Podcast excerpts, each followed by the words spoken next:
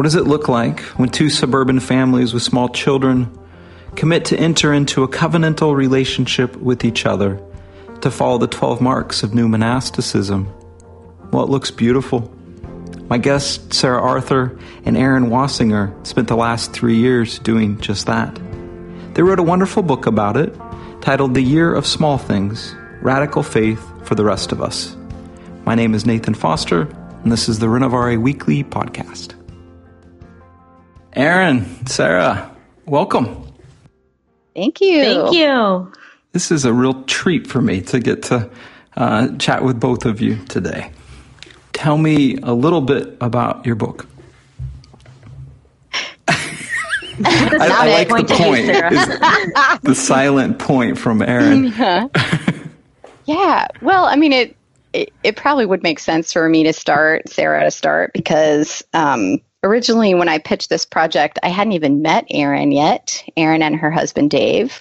And I pitched this project to Brazos Press as a reflection on how difficult it was um, when my husband and I moved from intentional Christian community in the inner city of Durham, North Carolina, to move from that to um, my husband's first appointment as a Methodist pastor to the suburbs of Lansing, Michigan and trying to translate practices of what many people would think of as kind of more radical Christian faith into a context that's really not radical.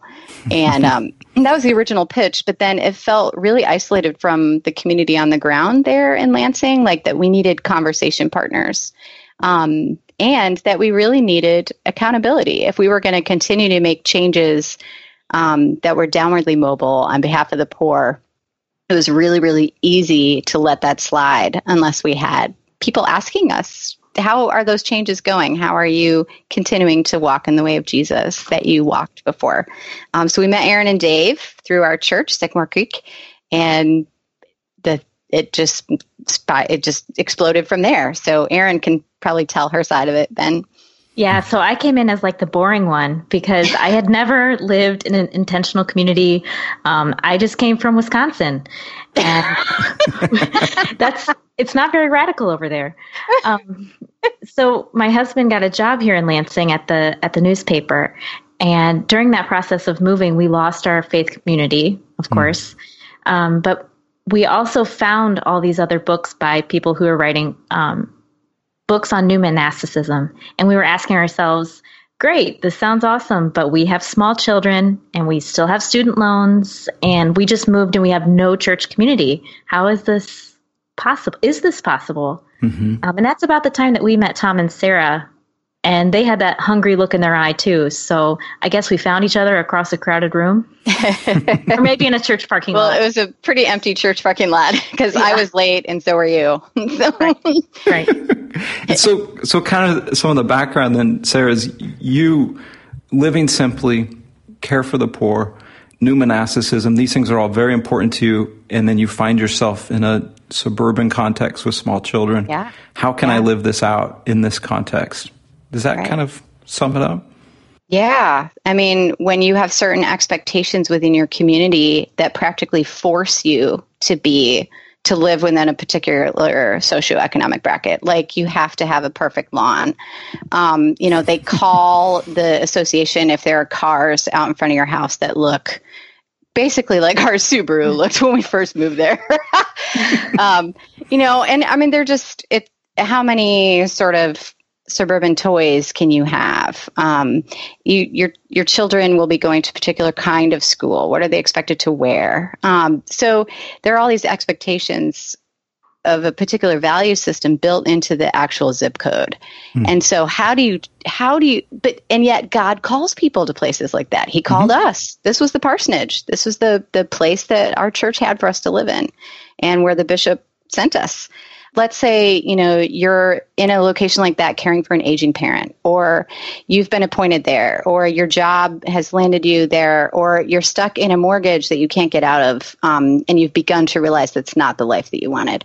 Mm-hmm. Is God still involved in places like that? and and ha- how and why and how can you continue to follow a downwardly mobile Jesus who who befriended people on the margins that were not welcome in places where I live. And, and so the two of you connect and then decide to do this experiment of sorts as families Yeah. together. Yeah, there's a covenant.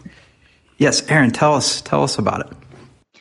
So Tom and Sarah, um, when they approached us with this experiment, um, the book was secondary. They said first we want to do this for a year, this this covenantal friendship, uh, and that turned out to be us promising certain things to each other that we would hold each other accountable for um, certain experiments or practices that we would do each month. So, for instance. Um, one is on financial simplicity. We were gonna we were gonna share our budgets, and we're gonna talk about that where we're spending our money. Another's on how are we spending our time, because for that's probably I would say that like suburbanites, of course, you're driving your car most often like everywhere um, to get to get everywhere. How are you spending your time, and how are you raising your kids? Like if you're going to live down early mobile, what does that mean for where your kids go to school? And we gave each other permission to talk about that um, and to ask each other tough questions. So did you share your your budgets with each other? We do. yeah. Yeah, that's not everyone's most favorite detail in the book. No. My mom wait, says, wait, wait, "That's wait. so you want us early. to do what? Yeah. That's so early in the book. Why'd you lead with that? That's what my mom wants to know. Um, it's it's interesting though because you're giving your, your budget to someone and and it's sort of like standing there in your underwear, right? Like Sure. this is all the ugly stuff. Look how much I spent at Target last month, um, and you have to sort of relax and stop being so defensive enough to say where is there room to grow. And there's oh gosh, in mine there's always room to grow. Mm-hmm. Except for books, we give each other a pass when it comes to books. Right. Um, that doesn't count. That doesn't. no, that that's not even what is that money? No, that no, no. That's an investment. So so your two families get together and commit to each other for a year to work on these specific areas. How did you choose the areas you wanted to work on? you know, Erin mentioned new monasticism earlier, and that is a kind of um, blueprint for us. I mean, we could have gone with some other models, but because the community that Tom and I had lived in in Durham um, was pretty well influenced by the writings of new monastics like Shane Claiborne and, and of course Jonathan Wilson Hartgrove lived just across the city in a similar community. And we did various um, you know activities and meals and and growing with them. Um, and so a lot of those writings you know were significant and they the way that new monastic communities are described um, is pretty compelling. I mean, there's a lot of young Christians, whether they're post Catholic or current Catholic or Protestant or post evangelical or current evangelical or whatever they are, who seem to um, find that move to cities compelling, that um, friendship with the poor compelling, disciplined spiritual life in community where you're held accountable to daily practices of prayer, etc. Um, and but where it gets where it gets tricky is, you know, that works great if you're single, you know, or like a young couple just getting started and you can kind of move wherever you want to and like, hey, eating kale, why not? You know, Never, gardening, never. which Erin will never do. But um, you know, but it's it's a totally different thing when you start to when your family starts to grow or you're coming out of, you know, your college years or your young, young adult years just buried in debt. Um, and so that was the conversation we felt was most compelling was not only those 12 marks of new monasticism that are outlined you can find them everywhere online um, but also in the book schools for conversion.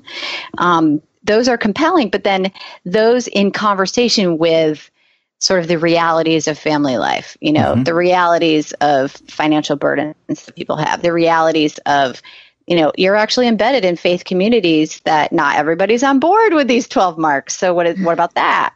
Um, so mm-hmm. we just felt there was a lot of, there's a lot of possibility and potential in that conversation. So the 12 marks are, show up in the book.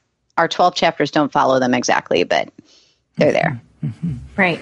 And we realize whenever you have children into the mix too, like, is it as simple as looking at the 12 marks and then just saying, um, you know, commitment to a, a life of simplicity with children? Like, do you just add with children to the end of each one? And we found out that there's actually, when you throw children into the mix, there's a lot that new monasticism isn't talking about yet. Hmm. That we felt maybe it's because all the female writers are in the kitchen doing the dishes, right, Sarah? There or changing diapers, or changing diapers. Where are you, ladies? Where are Help! you? Um, but that our voices were discovering aspects of new monasticism that weren't being talked about. Mm-hmm. It's a it's a unique contribution you two have made. I mean, not just in terms of the you know kind of families, but then also in these you know fairly ordinary suburban contexts, uh, living this out. And you guys, you you met weekly as families. Is this accurate? Absolutely. We yeah. met we met once a week for dinner. Um, and that started about three years ago. And with the exception of this summer and stomach flu and you know camping um, it still happens we still meet each week yeah in fact i have a text i think from erin or maybe it's an email that's like dinner? question mark. Because it's wednesday today and i'm like wait wait no i'm not in town. I don't know what tom's doing. You could check with him. It goes it, it continues. We're in year three of weekly meals. And do you continue with the covenant of e- with each other to talk about some of this stuff Yep. Go, Erin. yes, we have, and it just gets better and better. so we we have, and I think the most difficult part for us now in year three, or at least for my family, is that once you do these experiments once, once you've reached like your second, your third year, it starts to feel more normal, and you can feel more settled. Mm. And so, what Tom and Sarah do is they constantly push and say, "Wait, you know, this is an ever evolving thing. This growth." Mm-hmm and kind of the question of what's next you know right. like we're um the, i don't think there's jesus talks about money so much and i think that's one of the biggest things we circle back to. A lot of times, even if we feel like a particular theme in a particular month is important, inevitably it circles back to money. Wouldn't you say, Erin? Because yeah. there are job changes, or you know, somebody's going to need orthodontia, or you know, whatever it is. You know, swim school. That was my life this summer. Um, and how are we? Each different thing, you know, is important to talk about. Like, why is why is this coming up? Like, how is Dave going to get a new car? How is this going to be paid for? Kind of thing. Right. So, who's providing childcare so Sarah can have a day off? Yeah, right. right. Was there something helpful about? I mean, you're facing normal life struggles of people in your situation, but yet you're now doing them together. You have another family speaking mm-hmm. into that. Was that helpful? Go ahead, Sarah. Yeah, that's well, it's something that actually Tom and I were used to while living in community. I mean, in a the the household we lived in in Durham was called Isaiah House of Hospitality, and we had the house couple that owned the home, and basically they were the ones practicing practicing hospitality to the rest of us. And then um, a couple of other members of the community, and then we offered hospitality to women and children that were in need of transitional housing. So some were coming out of shelters and everything, and and you know weekly house meetings we were constantly talking about these kinds of things, um, and yet you know, and so you couldn't get away from it. Like mm-hmm. like you're sharing this household, you have to figure these things out. Um, but I think what was new was how optional this felt. Like, hmm. you know, like we we're getting together weekly, but um, but the only way that that held together was a the covenant, mm-hmm. and b I mean that's a big vow, right? To make a covenant with another family, but b was just the the character of Erin and Dave, like their their desire to follow Jesus, mm-hmm. um, and those can feel kind of tenuous. You know, people make vows all the time they don't keep. Mm-hmm. Um, but the fact that three years into it, um, we're still going, that's what feels weird to me. right. you know? Right. like, wait, but, but, and yet it's so, it'd be like writing my own family out of my life now. Like, they're, our kids are like cousins to each other. Like, we are, we're spiritually related. Mm-hmm. Um, this, this sort of family connection has formed me in ways that I can't imagine my life without. Nice. I agree. I agree. And Erin, this was totally new for you then. You didn't come out of a similar context. No, not at all. When we lived in Wisconsin, Dave and I both worked full time at the newspaper, and we had three children very quickly, one after the other. And the thing that happens, I found, is and this is true for a lot of people, but once your nuclear family starts to develop, you sort of close in on each other. Like hmm. it becomes this closed unit. And because we didn't have family living close by, we often felt very isolated, even though we had a very strong church community. So the difference in this covenantal friendship was that we sort of blew up that nuclear family thing, and and now we redefine family is what we've done. Mm-hmm. Yeah. Well, and this is I this is totally New Testament gospel, right? This is not anything new, right? Um, right. You know, and it, it it has the feeling of like a small order within a larger faith community. Mm-hmm. So people that have kind of been set aside for a specific relationship. Um, and and I would hope our hope would be that this isn't unique that, mm-hmm. that, that this is exactly right. what God calls Christians to in mm-hmm. community. Um, and it's, it ideally would start in local churches, but that, you know, when you find a Christian friend who is willing to ask you the hard questions, that you don't just kind of like dismiss that. I mean, Dietrich mm-hmm. Bonhoeffer, you know, like don't don't let go of that. Like you can't let go of that. That's something only the Holy Spirit does. Mm-hmm. Um, and mm-hmm. so, you know, to be intentional then about that friendship, to not just let it be like, hey, let's get together for coffee, but mm-hmm. actually like, here are questions I want you to be asking me about right. my life and about my life choices. Um, as families, I mean that's as a, families, unique yes. piece. Mm-hmm. And yeah. actually, like I'm not sure I would ask my family some of these questions. So right, like maybe Dave, my husband, but um, I would never though, ask my mom about how she's spending her money. Well, even though married couples, I think, struggle to ask each other some of these questions. And I think what I've found interesting is when you guys are asking us, it forces Tom and I to talk about it. Hmm. like, oh, yeah, we should probably sit down and talk about the budget again. You know, whereas a lot of American couples, like you're just in survival mode. And if you can actually talk about the schedule for the day, you're doing good, you know, mm-hmm. right. Mm-hmm. much right. less like how you're going to pay for Christmas. Right. Right. And then when you guys met, I mean, you in- included your kids in all this. Yes. What, what, would what would it look like? One of these, you know, if I dropped in on a dinner, what, what type of a picture would I have? You guys sitting around talking people, serious? People have done that. You're welcome to. Anytime. yeah, anytime. Come on over. It would look like a little bit like chaos um, while our children run around. Um, our children are not very good monks at all. um, Good. They play and they argue and, and they love each other, but sometimes have enough of each other. Um, but it's us, you know, in the kitchen making dinner together. You know, this isn't like come over to my house. I've prepared this meal for us, and we're gonna, you know. There are no flowers. I am the no host. Flowers. No, I I do not even pick up my laundry. You know, it's just here in the in a dirty pile on the floor, and uh, but yet it's us ignoring the rest of that and knowing that we have about an hour or an hour and a half to talk about the things that matter. Mm-hmm, mm-hmm. And it's, I, I think what, what you see in that conversation around the table probably is a little haphazard, but there's a kind of driving undercurrent of intentionality, you know, and if it's not, if it's not one of the you know, Erin, Dave, or myself. It's always Tom. It's always right? Tom. Don't always kid yourself. Tom steering the conversation back. You know, he's the resident pietist. I say, you know, they come along roughly, you know, once a, a every couple hundred years. John Wesley, Tom Arthur. She's not kidding. I'm not kidding.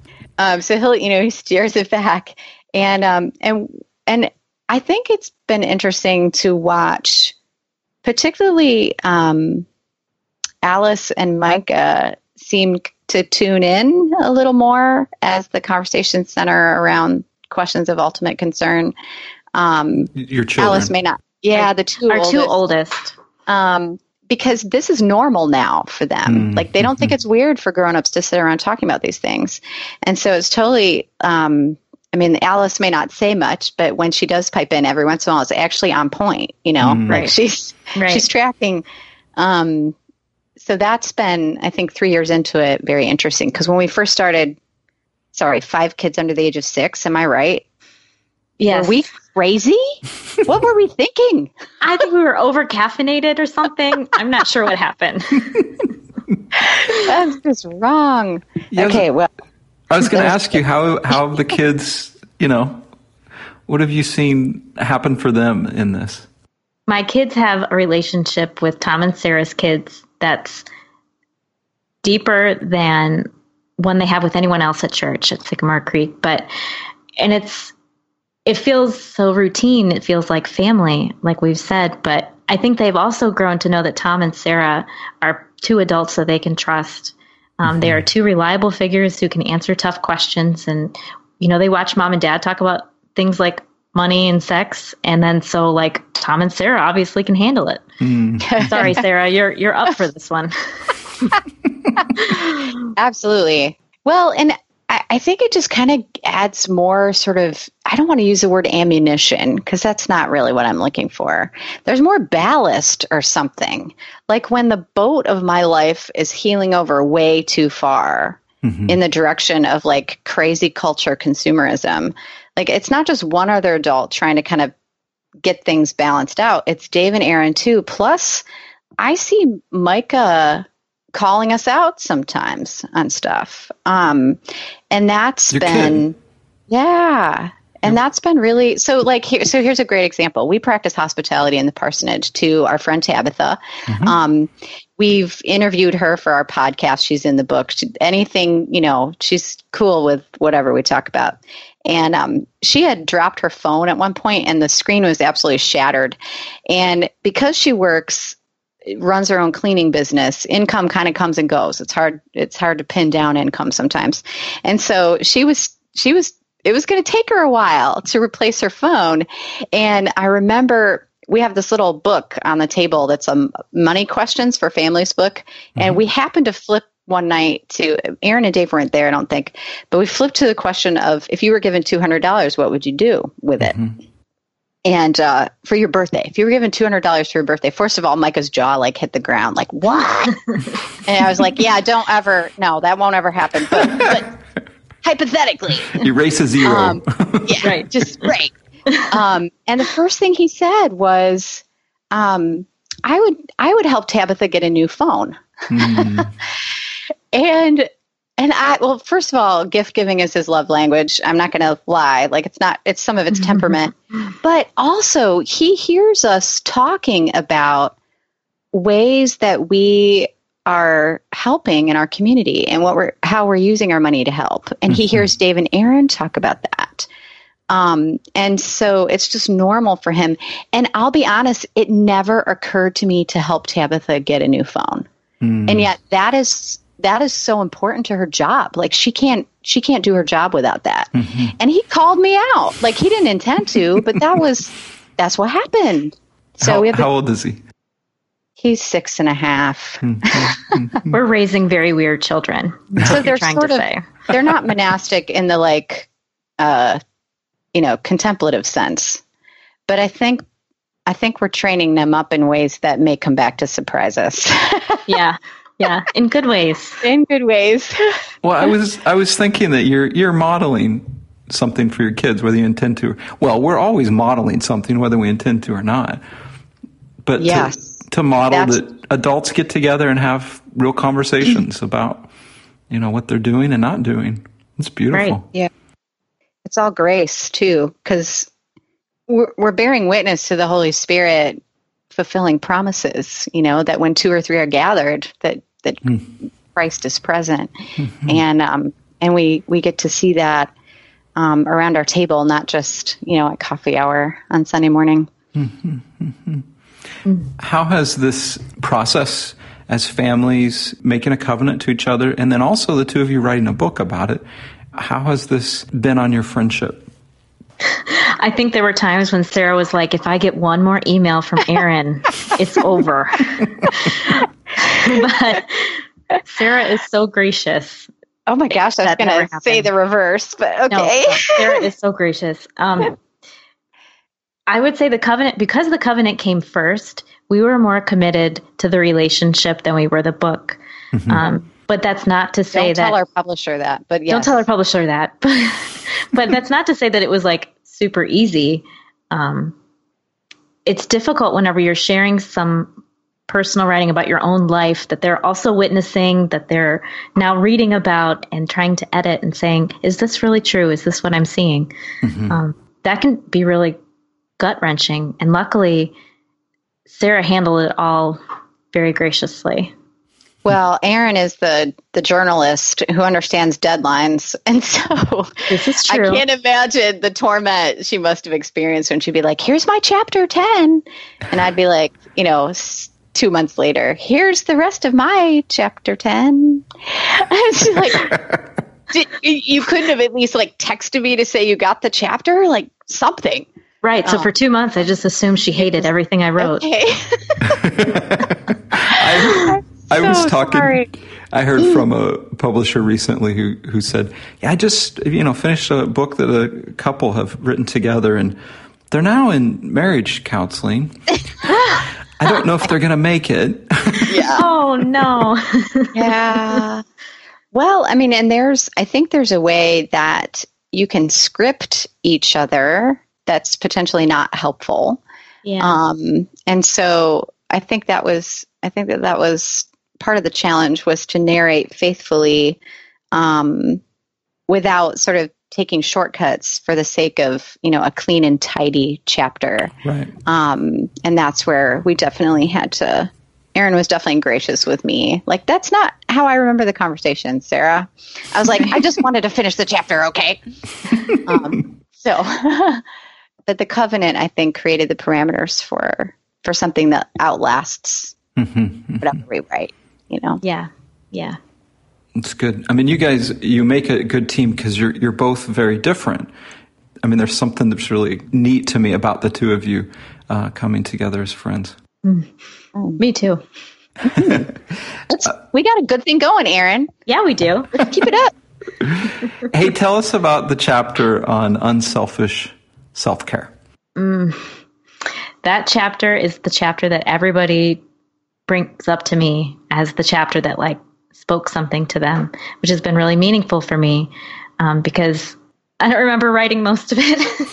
I think that was definitely the work of the Holy Spirit there. Um, that was the most difficult because you have to admit that sure you may be bad with your money or you know maybe sometimes our decisions with our kids aren't always spot on but here you're talking about like your actual health your mental health is what i wrote about and my depression and anxiety and just to be completely honest with someone, that's one of the hardest things. You know, you want to appear like you're all put together and you want to appear like um, you're completely healthy. And when you're not, your community suffers. Mm. Your covenantal mm-hmm. friends notice. And when you're when you're that close together, when you're sitting around a dinner table, it's really hard to hide that. Mm-hmm. And that was probably the most difficult part is just admitting I was not well mm. and having them call me on it. How did they call you on it? Sarah would just ask, How are you doing with depression lately? and I would say, Well, not well. So there's a there's an honesty on both sides. Um, mm-hmm. After I did, I went and saw a doctor, and you know I'm on medicine. And Sarah will ask me still occasionally, um, "Do you feel like it's working? Do you feel like the walls are closing in on you?" Mm-hmm. Um, no one else asked me that question. Mm. And and this is asked with your spouses and your kids, yes? Yes. Yep. They're all there. They're all there, which provides a level of accountability. Because Alice is my oldest is nine now, um, and she's not very good at keeping secrets. so uh, I'm pretty sure if I were like, "I'm great," and I weren't, she would call me on it too. Mm-hmm, mm-hmm. Well, and I think what Erin is so good about saying in that book is, um, in that particular chapter, is just you know, when you when you start to pursue spiritual practices of downward mobility and actual like on the ground changes in your life, um, there's this there's a little bit of a kind of euphoria that comes with this like yes i'm doing what god is calling me to do. And and like you know i can leap tall problems in a single bound. I can drive all the homeless to church. I can save the world. And we can't save the world. Um, that job has already been taken. Um, and so um, and and she's so good about saying first of all even though nowhere in new monastic literature is there any sort of affirmation that you need to rest and rejuvenate and take care of yourself. Mm-hmm. We're hopeful that that will change, that there will be more conversations around that, mm-hmm. uh, that it's okay, you know, to uh, not be okay mm-hmm. sometimes. Mm-hmm. Yep. Mm-hmm. Um, but but that it's there's no reason why these struggles should be a secret, particularly in faith communities. Mm-hmm. Um, that Erin and no one should feel like they have to hide this from their brothers and sisters in Christ. Mm-hmm. Um, and she really calls out faith communities in that chapter and elsewhere um, for perpetuating the myth of perfection, mm-hmm. like that I'm right. I've got it all together and I'll be fine. Yeah. Right. It doesn't help so, anyone, does it? No, it doesn't. Mm-mm. Mm-mm. No. No, this it, it's like Jesus, you know, saying, "Well, it's the sick know they need a doctor," and this is one area where the church doesn't allow people to be sick. Mm-hmm. You know, yeah. who to like really need Jesus, mm-hmm. right, for healing and peace and and um, the the a place of restoration, mm-hmm. um, and that it, the gift of medication is a gift. Mm-hmm. It's a gift, not a a failure. Mm-hmm. Right. Right. Did you know, Erin, that it would go this deep when you began this? No, no, never. Um, I think I mentioned to Sarah way in the beginning when we are making the covenant, like, I think I'll talk about running in this chapter because I'm a runner. Like, you know, I wasn't very self aware about how bad my depression had gotten mm-hmm. um, until it came time to write that chapter and I had kind of hit a wall. And what we write about in the book happened. You know, I went to my doctor. Um, I had conversations with Tom and Sarah and Dave about this. Um, but what struck me is how many people come after after they read the book, they come up to me or they'll email me and they'll say, "Here's what happened to me," and mm-hmm. I'm now the keeper of all these horrible, yet beautiful, wonderful stories about mm. you know other people's struggles, yet the way that God has redeemed them, or um, the way that they're coming to me and asking me for prayer. Mm-hmm. And that's really powerful. Mm-hmm. I had no idea. Erin very bravely preached on this as part of the series for the year of small things. I think there were five weeks in the series. Yep, Is that five. right? Five or five or six. So we could have picked from any twelve chapters, but um, that was one that we chose from. And mm-hmm. the response, just even within our our congregation has multiple campuses across those campuses, was really really profound. Um, and so I sense further conversation mm-hmm. around this. Mm-hmm. I think the church needs it. I think churches everywhere need it. Um, but Absolutely. particularly, you know, particularly uh, those of us who feel called to heroics um, when that's not, in fact, a call. right. Right. Um, so, yeah, that's the gift. I think the biggest gift of the book that Erin brought mm-hmm. where I was just I was just floored when she sent me that chapter. Mm-hmm. I was like, well, how am I? What am I supposed to write now for chapter eleven? like, okay. Uh, but then it for you know her her honesty forced me to do some self reflection, and that's that was the point. Mm-hmm. Yeah. Yeah. When you look at the last three years of being in covenantal, is that a right word? Covenantal? Covenantal. covenantal. We kind of made it up. I don't think we. I don't think we found that word anywhere else except in our own brains. But yes, yeah, covenantal. It's a good word. That's a. Oh, I feel you. better for not knowing it then. Okay, so so when you look at the last three years of being in covenantal relationship with each other, what would be one or two of the biggest takeaways for you each? Go ahead, Erin. That's a really big question. For us, is like this continual evolution um, our covenantal friendship has been like this solid bedrock underneath everything else that's, you know, tr- twisting and turning and upside down and unpredictable. And just knowing that that is there is, it means the world to us, to mm-hmm. Dave and I. I mean, that's so, that's so cliche, but no, um, it's not. It's just a sense of knowing that um, these are the things that the Bible talks about. Mm-hmm. That these friendships would happen, that these relationships within your church would happen, um, that you would be provided for in ways you can't even imagine, and that you would thus provide that in other ways to someone else, to them, mm-hmm. and that they would allow us to do that. Mm-hmm. Mm-hmm. That's good. And the things that we went through keep evolving. You know, the problems that we had with our children three years ago are not still the things that we're talking about now. Mm-hmm. And um, knowing that they've seen us through that, through each progression, um, you know, that's a really unique thing for a friend to commit to do. Mm-hmm, mm-hmm. It's good. Sarah, how about you? Yeah, I mean, I think our our instinct going into it for Tom and myself was the sense that um, that practices of downward mobility are possible, but really, really hard without that intentional accountability. and we knew that going into it. That was kind of our instinct, but to see it played out mm-hmm. um, is a whole different thing. Like, like it's really true that if you know, Erin is going to come back soon. I know she is to a question she asks me all the time, which is, When is your Sabbath, Sarah? Mm. And because I know she's going to ask me, doggone it, I'm I'm going to have to figure that out. I actually um, had that crafted in an email this week, but I didn't send it yet because you're camping. Uh, okay. uh, because summer's crazy. It's right. it just is this crazy vortex that sucks people in and then spits them out at the end of it. And we all kind of went, "What just happened?" um, and and I don't get away with just being like, "Yeah, summer was crazy," and Erin will be like, "No, actually, you're crazy because you are not living into a commandment." Mm-hmm. right.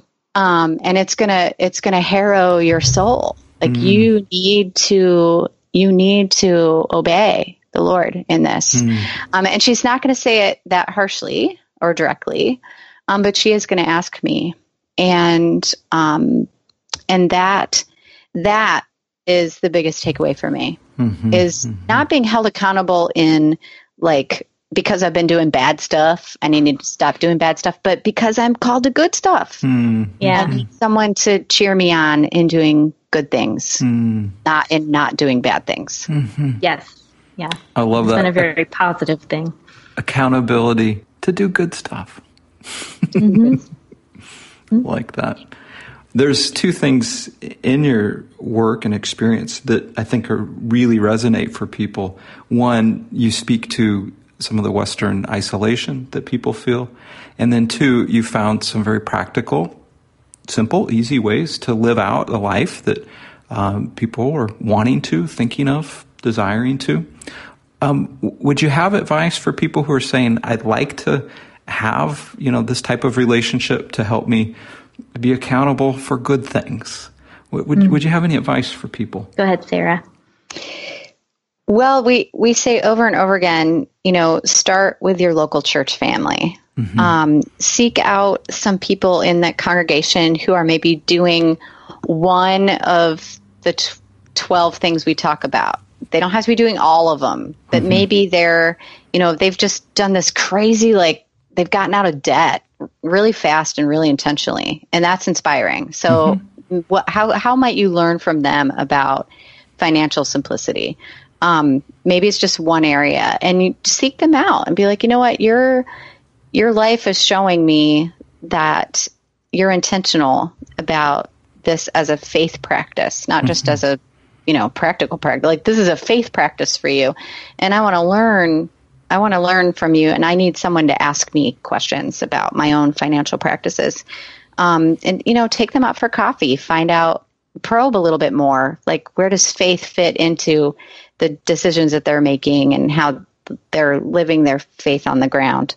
Um, maybe it's a family that takes in foster children or a woman that you know drives shut-ins to church every single week. Why does she do that? Mm-hmm. What, who, who does that? You know, who reaches out to those on the margins of society that intentionally? I mean, she's got to sometimes go out of her way. Mm-hmm. Uh, mm-hmm. You know, she she's doing that. She's planning ahead. She's calling them. She's contacting. Like what what? Ha, you know, the, the, our culture doesn't do this. So mm-hmm get to know these people and probe a little bit, see if they'd be interested in getting together for coffee, getting together for a meal once a month, mm-hmm. um, you know, checking in. Mm-hmm. And then for people who are really struggling with their local faith communities and are trying to find people like that or find a way to fit in, um, even if it's a long distance friendship that you developed maybe in college or in a previous place you lived, um, it's okay to at least have that mm-hmm. accountability, even if it's over Skype mm-hmm. or mm-hmm. by phone once a month or once a week or however you want to swing that. Mm-hmm. That's those are two of the ways we've suggested to people to seek covenantal friendships. Mm-hmm. Mm-hmm. Good, Erin. Anything you want to add? Um, just that. Don't forget that discernment is also one of the threads that we weave throughout this book, and that um, just because things happen for us in a certain way, um, or because we practice certain, you know, so-called experiments, that those are the ways that will play out in anyone else's life. Mm-hmm. The Holy Spirit moves where it will, um, and with the people that the Holy Spirit draws you to, of course, your experiences are going to be different. They're going to look different. Mm-hmm. And that's okay. Mm-hmm. That's good. That's good. Well, thank you so much for taking the time to talk, but then also just sharing your story uh, with with the world. It's thank been you. a joy. Thank you, Nathan. Oh, did you hear that? Whoa! was that it a storm at your end? Who's, where was that? It's here. It's pouring rain and and big thunder to signal the end of our interview. Huh? Oh, okay. Saith the Lord. That's good. Well, there you have it. Once again, Erin and Sarah's book is titled The Year of Small Things Radical Faith for the Rest of Us. It's very well written. They're excellent writers. Hey, thanks for listening, and I'm so grateful the generous folks who give to Renovaré making these interviews possible. Have a great week.